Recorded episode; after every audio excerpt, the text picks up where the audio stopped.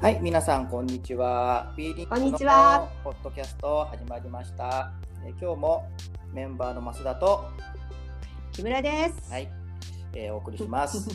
はい、ということで、えーと、今日もアンカーで、えーえー、リモートで、えー、収録しています。はい、で、えー、今日もゲストの方をお呼びしてお話を伺いたいと思っています。ということで早速、えー、お呼びしたいと思います。えー、今日のゲストは、えー、立体造形家で雑貨コレクター、デザイナーの森ゆかさんです。はい、お願いします。はい、よろしくお願いします。はい、今ご紹介に預かりました森ゆかです。えー、っと、いろんなものをデザインしたり、えー、まあ、いろんなものをこう、表しまして、えー、っと、著作にしたり、あと、桑沢デザイン研究所というところで講師をやってます。よろしくお願いします。やっています。はい、それで私たちは今あのラジオを収録しながら、ズームで顔を見ながらお話をしております。はい、いいですね、これ。わかりやすい。とっても。すごい。間の取り方とかね、わかりやすい。そうそう、顔顔見るとね、はい、はい、ちょっと、うん、はいはい、そうだ。そんな感じですね。はいで、はい、えっ、ー、と、あれですね、えっ、ー、と、今日は、えっ、ー、と、木村さんと、メンバーの木村さんと森井さんが、はい、えっ、と、同級生、同窓生、ですね。ね、はい、っていうことですよね。はい、今は、今は亡き、と某都立高校で楽しい時間を過ごしてそうですね、なくなっちゃったんですね、そういえばね。本当ですよね。えー、もうあれだよね、ずなくなったらもう随分になる。ああれとか同窓会とかいうか行ってるんだよね。同窓会あのクラス単位ではねうちのクラスは気持ち悪いぐらい集まってるんで、あの年に5回ぐらい集まってるんだけど、年に5回？あのいわゆる全体の同窓会っていうのは、あの、この間初めて顔出してみた。あ、本当に、うん、私なんかあれなくなるとかって言った時に一回行ったのかな。その時行ってなかったかな。うん。そう。ねそうそうそう、そうそれで今回このラジオで何かあのー、高校の時のエピソードをうーんと思って考えた時に、うん、覚えてるかな？あの一回、うん、授業が始まる前に、うん私とかがちょっとそのゆかのクラスに乗り込んで、うん、机と椅子を全部前後ろ逆に並べて、えー、先生を迎えたっていうことがあったのね。えそれドッキリ？ドッキリだね。だから先生入ってくるとみんな後ろ向いてるってやつ。そんなえー、それちょっと覚えてないの。あそそれですごい。でその時誰だったかなあれ。女の先生。眼鏡かけてた誰かすごい怒って。それでみんなでこうやって机と椅子をガシャガシャまたやり始めたかなんかの時に 私とか別のクラスの子が混じってて さらに怒られたっていう。いやなんかね あのよく怒られてたんで。そうだよ、ね、なので一応あの高校であのえっとガスコンロと鍋持って行って湯豆腐やったんだよね。その時なぜか怒られたよね。そうね、まあ、なんだろう、ちょっと先生も愉快な先生が多かったよね。うん、まあ自由でしたね。自由だよね。うん、もうだって今にしてみればね、まああのなんだろう、市内とか持ってた人もいたし。まあなんかバンドみたいの組んで何かしてたとか。うんあとなんかこう先生の待機室でなんかよく寝てたとか いろいろ。多分ねあの七重ちゃんはいわゆるあの、うん、生徒会？そうだね。だから 割と学校にずっと行ったんだと思うけど私割と課外活動忙しくって、そうだね、あのバイトとかあのいわゆるバンドの追っかけとかねもう ああんまり学校にいなかった感じはある。もうね生徒会としてはねやっぱそういう人が一番困るのねみたいな。でもでもね、うん、あのあれですよ皆さん誤解を招くようなあれで別にあの日々日々あの繁華街に繰り出してこう不良とつるむとかそういう森さんあもちろんもちろんそうですよ。もちろんちゃんとちゃんとまっとうにですね、うん、あの日銭を稼いでこう将来独立しようとこう心そうですね。あでねでねそう今思い出した。あのあえっとね七木村七重とのもう一つの接点はえちょっと頑張るあの 高校3年生の時に養生セミナーっていうのがああそうだ。あったんですよ。皆さんこれはもう。あのね東京都東京都独自のイベントだよね。イベントというか文化事業。あれなあそうね、うん。うん、そう。あれでねえっとまあ東京都の高校生を400人、うんけ？400人海外に連れて行くっていう授業が当時あったんですよ。へそうなの。で、それにまあ私たち参加したんですけど、そうそうでね、あの、木村七重は生徒会もやるし成績も良かったから、学校から推薦してもらえたのに、私は、あの、まあ、伊藤だったんですけど、先生に、あの、伊藤の底じゃ、あの、俺は推薦できねえって、あの、担任の先生に言われて、でもどうしようって思って、で、当時あの、多摩市でちょっとボランティア活動してたんだよ。ちゃんとボランティアもやってまあちょっと親の関係で。で、なんかそのこう細い線をこう辿って、えっと、面接だけでクリアできるっていう、地域推薦っていう方法で私は参加して。ああ、そういうのがそうそうそう。そういうのがあった、ね、だから成績悪いものにとってもちょっとこうチャンスはあったっていう感じ。でも今思うと本当にそうそれでなんかちゃんとちゃんとなんかあのー、なんだ青少年センターえこっちなんだっけ、うんうん、代々木にあるところで、ちゃんとあの研修を受けてからみんなでオリンピックセンター。制服を着て これはちょっとでもいろいろ言いたいけど、なんかこういろいろ引っかかるんじゃないかというような。そうそう。それでこう、まあ事前研修、事後研修とかあって、半月ぐらいみんなで船に乗って中国に行ったんだよね。うん、そうだよ。中国だ。中国我々の時は中国だったんですよ。で、でね、11年後に私の妹も行ってるんですよ、実は。あ、あ行ってるというか、養生セミナーで、えー、っと、ただ、行き先はね、全然違ってた。えもうちょっとなんかこうヨーロッパ。なんか南の島だったと思うよ。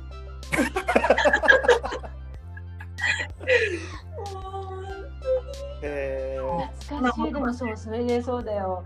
美味しいご飯をね。それ何何日間、ね、何日間中国に滞在する？結構行ってましたよ。えー、っとね、えー、8月ほとんど8月使ってで、船で、うん、あそうだね。夏休みのあれで。船でね、片道4、5日使って、で、天津と北京と上海も船でこう、じゅんぐり回ったから、なんか半月以上行ってたってことになるよね、多分ね。で、ちゃんと出し物とかも、ね、学生らしく。そうそう、ちゃんとみんなで、その、じゃやっぱりこうなんだろうクラス単位っていうかそれでなんか何か出し物をして踊ったりみたいな。いやでフォークダンスしたでしょみんなで。船の中で。で、あの後で、ね、最後まで残ってたんだけど、小銭がいっぱい落ちててね。それ拾った思い出があります。えー、ちょっと待ってくださいね、これ皆さん、後でテキスト化にするときにちょっと調べて、うんと調べて書かないとですね。ああ、そうだ、そんなことがあったね。でもだってさ、え、高校ってだって何年前なの？一体全体。年ぐらい。気の遠くなるような昔の話で本当にびっくりする。はいね、そうですね、はい、でそんな中でやっぱりこう独立心旺盛な森井さんが一番周りの中でこう成長すくすくと成長し会社を立ち上げ事業をやりっていう、うん、みんながそれを見てわやっぱり床は違うねって言ってえっとねうちのクラスはねえー、っと何自営率高いようん、本当ほらうちさクラス仲悪いから。横のつながりが。いやなんだなんか選択科目とかによるかも。家業だから。リグ屋とか花屋とかね。花屋とかね、うん、いろいろいっぱい、うん、い。ろいろいるね。あそうそうそう、えー、そうだよね、そうそうやってでそのうちにやっぱりあの何本もいろいろたくさんだし、私はあの当時のなんあのなんていうサイズなの？四角いサイズの。あれはね特に何というのはない。何サイズっていうのはあれは床サイズという。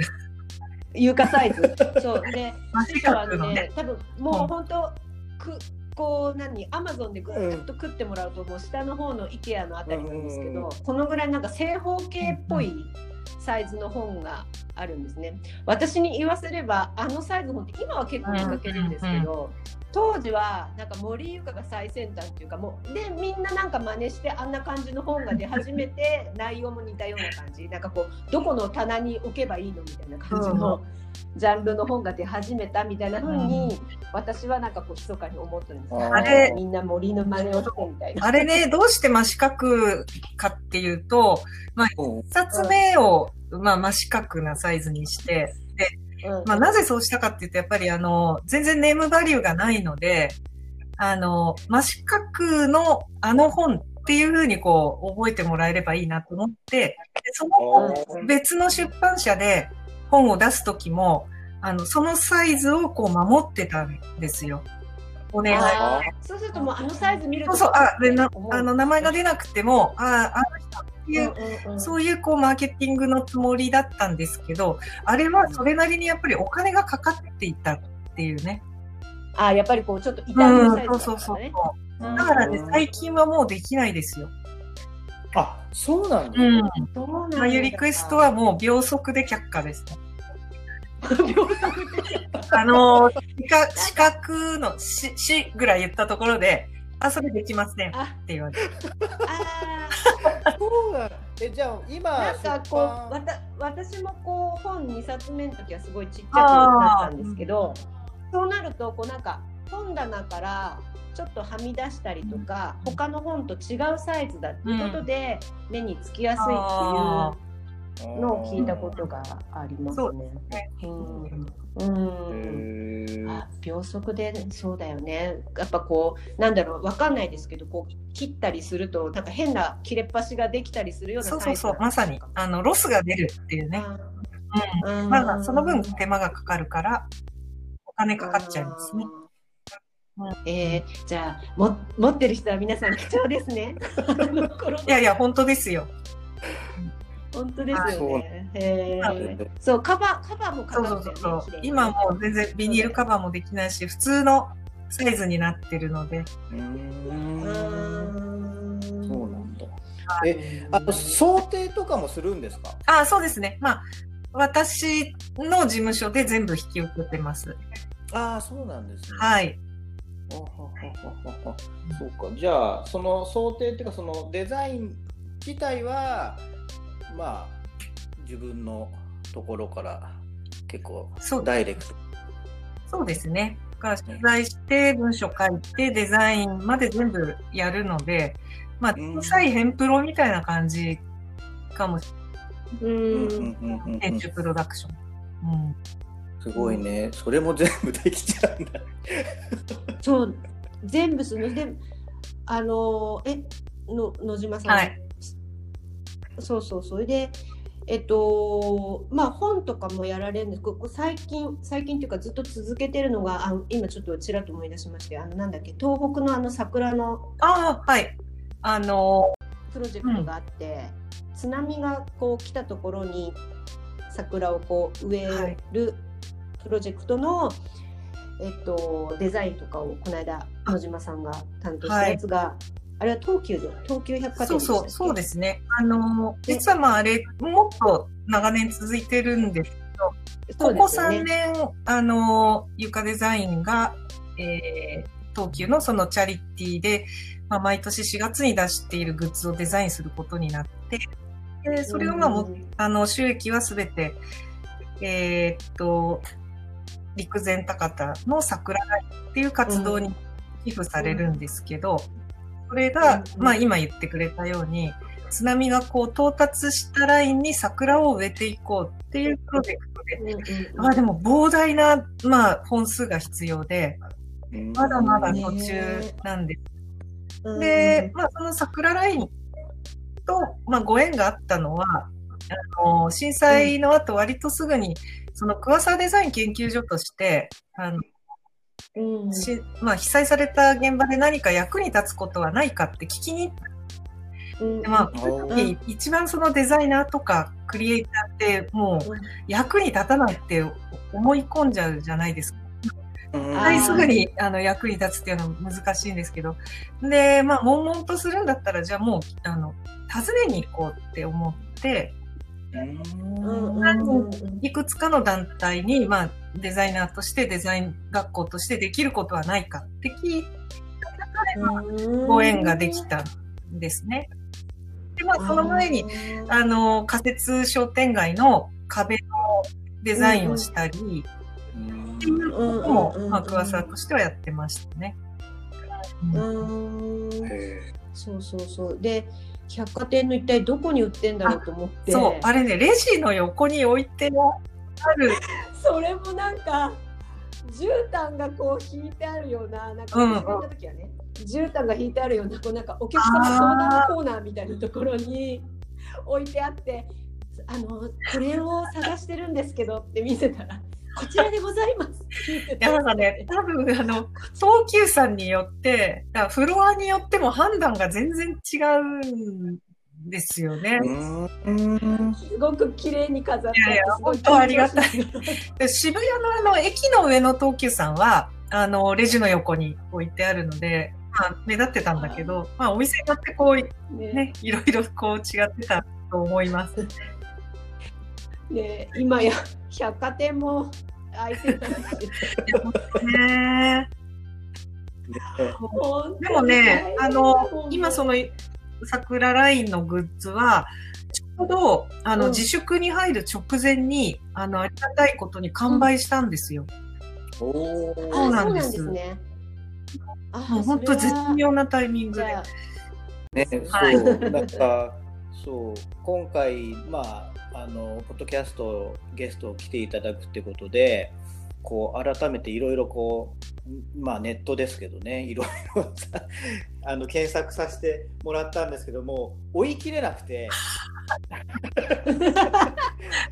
ど なんだろうどう、えー、そうですねなんかねあまりにこう別々なことをやってるのであの二人同じ名前の森ゆかが2人か3人いるって思ってる人 いるので、あの、面白いからそれはそれで否定しないことにしてます。そう、なんか、すごいなと思って。ね、そう。ね、興味の赴くまま、昨日も本当そうですね。はい。もう学生の頃から全く変わってないっていう感じで。で、なんか興味があるとこうあれですかね、こうぐぐっとこう突き詰めるまあオタクなんで。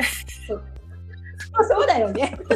まあ、オタクとして、あの、至極普通のことをしてるっていうことです。そう、はい、そうなの。そう、もう本当に、あの、そこがやっぱり源流にこう流れるというか。ね、ななんだろうこれどうなってんのかなとかなんかこう好きだけど何と思うとこうズンズンズンズンとどこまでも、まあねあの森久夫さんも撮ってみてもですけど、とこ何か一つ。まあそうですね。こうね、こう自分でも気づかないうちにこう、はまっていくっていうのはいっぱいありますね。うん。ね、そう。だから今日今回もだからなんかちょっと聞くことを絞ろうかとかって言ったんだけど、で師匠に説明するわけですよでもそのネタはななんて雑貨でしょ。雑貨もいっぱいあるけどそれは、うん、本もいっぱい書いてるしとかってもう追い切れずに。いやもう今日はいろいろこうだらだら流れてくるものをちょこちょこっと拾って。そうそうだからねなんかどうどうしようっていう、ね、はい、だ何き、まあ、聞きたいことばっかりだから、うん、何でもそう。だから。であのそう。これあの通信簿の話していいのかな、うん、そうそうあのフェイスブックに、はい、通信簿のまあ、ね、後でえっ、ー、とこれまあノノートにリンクします？ね。これね、この、あの、いやもうあの、これね、著作権フリーなんで、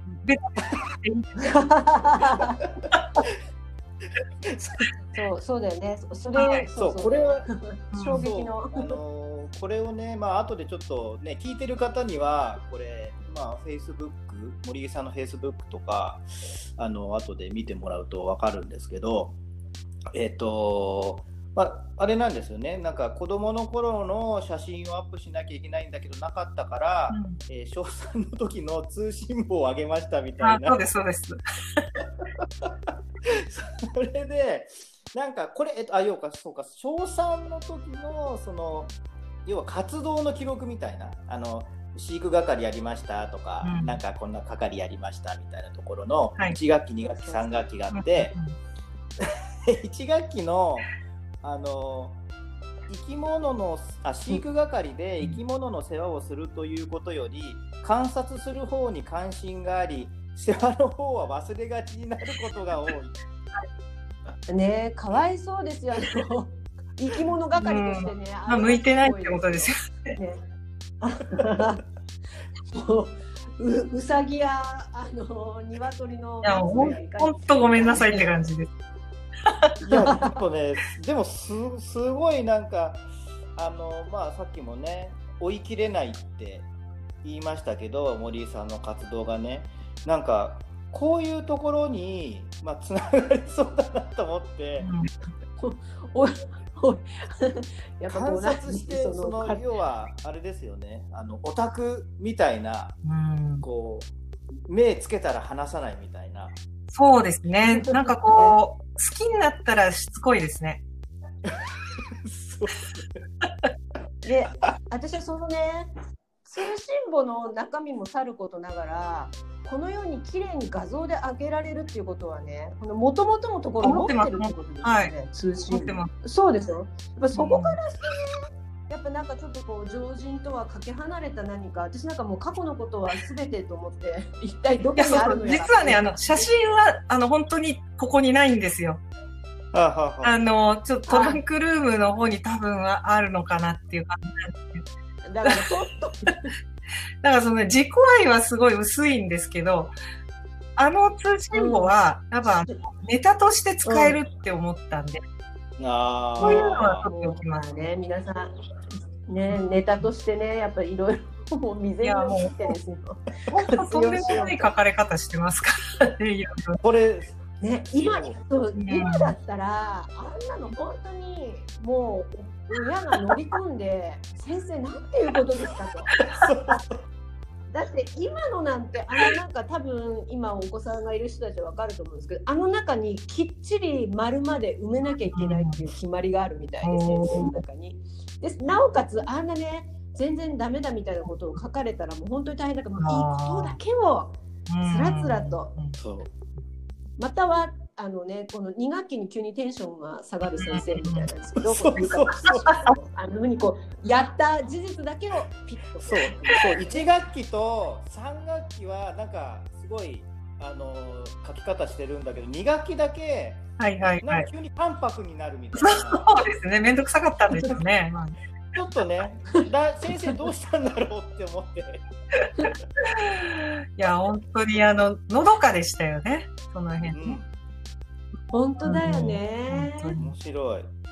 えちなちなみに3学期にはどんなことが書かれてました？か ?3 学期はですね、あれですね、学級委員とか、この代表委員っていうのがちょっとわからないんですけど、でその下にみんなの代表であるという自覚が不足でもなんか司会は巧みにやれているっていう もうまるでなんかこう占いのように。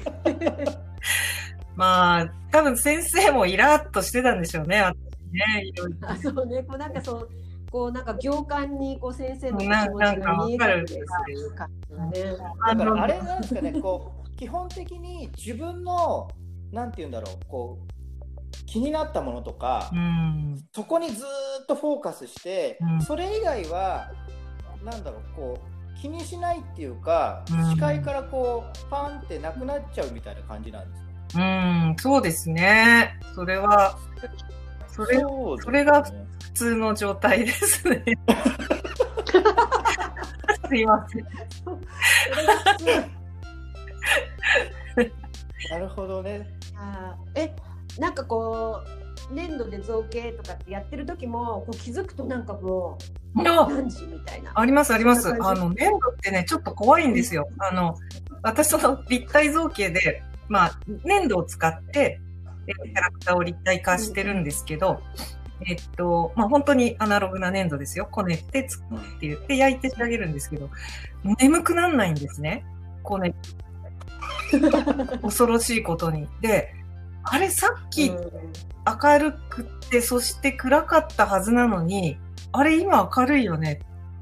そしてまた暗いよね。平気で2、3周するんですよ。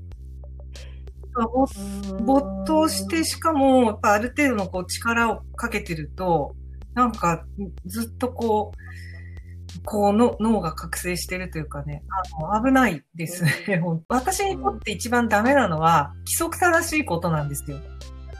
おちゃんちゃんと、た例えばたくさん寝られたとしても、何時に寝て何時に起きて何時に寝て何時に起きてご飯の時間が決まっててっていうのは2日ぐらいでもうもう本当に体調が悪くなる。本当にさよく義務教育を受けてきた、いやもう本当そうですよ。自分を褒めたいですよ。朝朝学校に。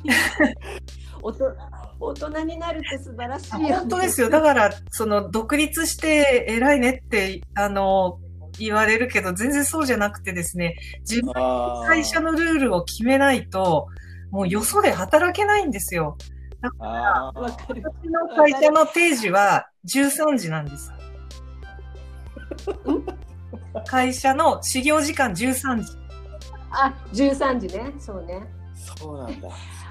あのスタッフの自分は結構きちんと来れる感じ。そう、そうですね。あの13時には来てましたよ。まあ 誰も来られるか13時なら。あ、そうだね。でうちは結構あのまあ今野島と2人なんですけど、3人いたり4人いたり、あの、によってこう、メンバーはちょっと微妙に変わるんですね。で、ただ、一昨年の、えっと、後半からもうすでにリモートワークに移行していて、なので、まあ、今回のこの外出でも、仕事の、あの、スタイル自体は全然変わってないっていうか。うん。そうなんですよね。あの海外に事務所を移した。ですよね。えっとそれがえっと2018年。2018年の暮れですね。うん。うんそれでその後でじゃあ半々に行ってるっていう。う毎月一度まあ台北の事務所で仕事をするっていうことにしてたんですけど、まあ、今回こんなことになってしまって、で、もともと2月、8月は学校が忙しい、桑沢が忙しいので行けなくて、だから今年は1月しか、1月に行ったっきり台湾に行ってないんですよ。ああ、そうなんだ。え、お家のお世話、お お家のお世話っていうか、もう閉まったまんま。うん、あの、下に大家さんが住んでるんで、大家さん結構いろいろ世話焼いてくれるんで、安心してお任せしてます。私が結構ね、毎日のようにやってきたりする。楽しいです。えー、いついけるねえ、本当に、ね、台湾自体に入るのも難しいって感じなんですか？えっと、一応行くことはできるんですけど、まあ、もし行ったら2週間自主隔離するああ、そうだそうだ。で、その間、一歩でも外に出たら、罰金がすごいんですよ。罰金350万円。ええー、やばい。コンビニとか行けないですね。あそう、それあれだね。え、で、あの事務所あっちの元あったこう東京の事務所を畳んで、えー、でこう分割したような感じじゃないですか。すね、あそこにね、多分恐ろしい量の何かが引き出しにいっぱい綺麗に詰まってて置いてあったはずなんですけど、うん、あれらはどこにあれらはですねあのまあ、事務所を台北に移そうって決めてから、半年がかりで整理したんですね。で、うん、その整理っていうのは、えー、っと、こう、フリマに出したり、欲しいあげたり、うんうん、まあ、コツコツ割と時間をかけて、ものすごい量を減らしたんですよ。まあ、あの、本とか雑貨とか、自分が作ったものとか、もう本当に山ほど。で、どうしてもそれでも減らせなかった分は、えー、ここから歩いて3分ぐらいのトランクルームに入れてます。もう皆さん聞きましたか？トランクルームにはですね、森井さんの宝物がすごいってことですよ。何か森井さんに起こったらもう秘密がはい、そうなんですよ。だから、本当あの、全部取っておきたい、おきたかったんですけど、まあ、思い切ってかなり整理しましたね。でもあれ、あれですよね。そういったものは増えるわけですよね。うん、また増えてます。減りはしなくても。もちろん。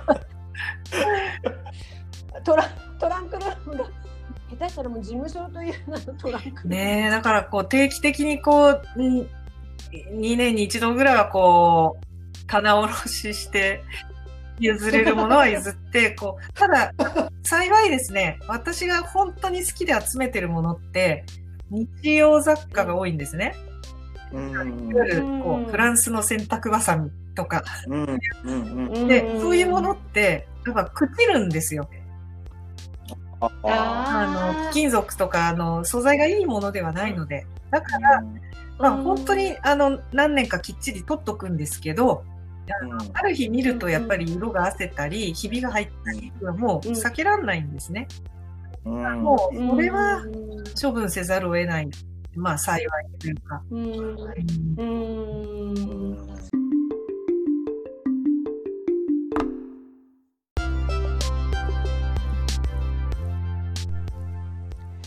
ということで森井さんとの話ですが一旦ここまでを前編とさせていただきます。この続きは後編としてすでに配信しておりますのでそちらをお聴きください。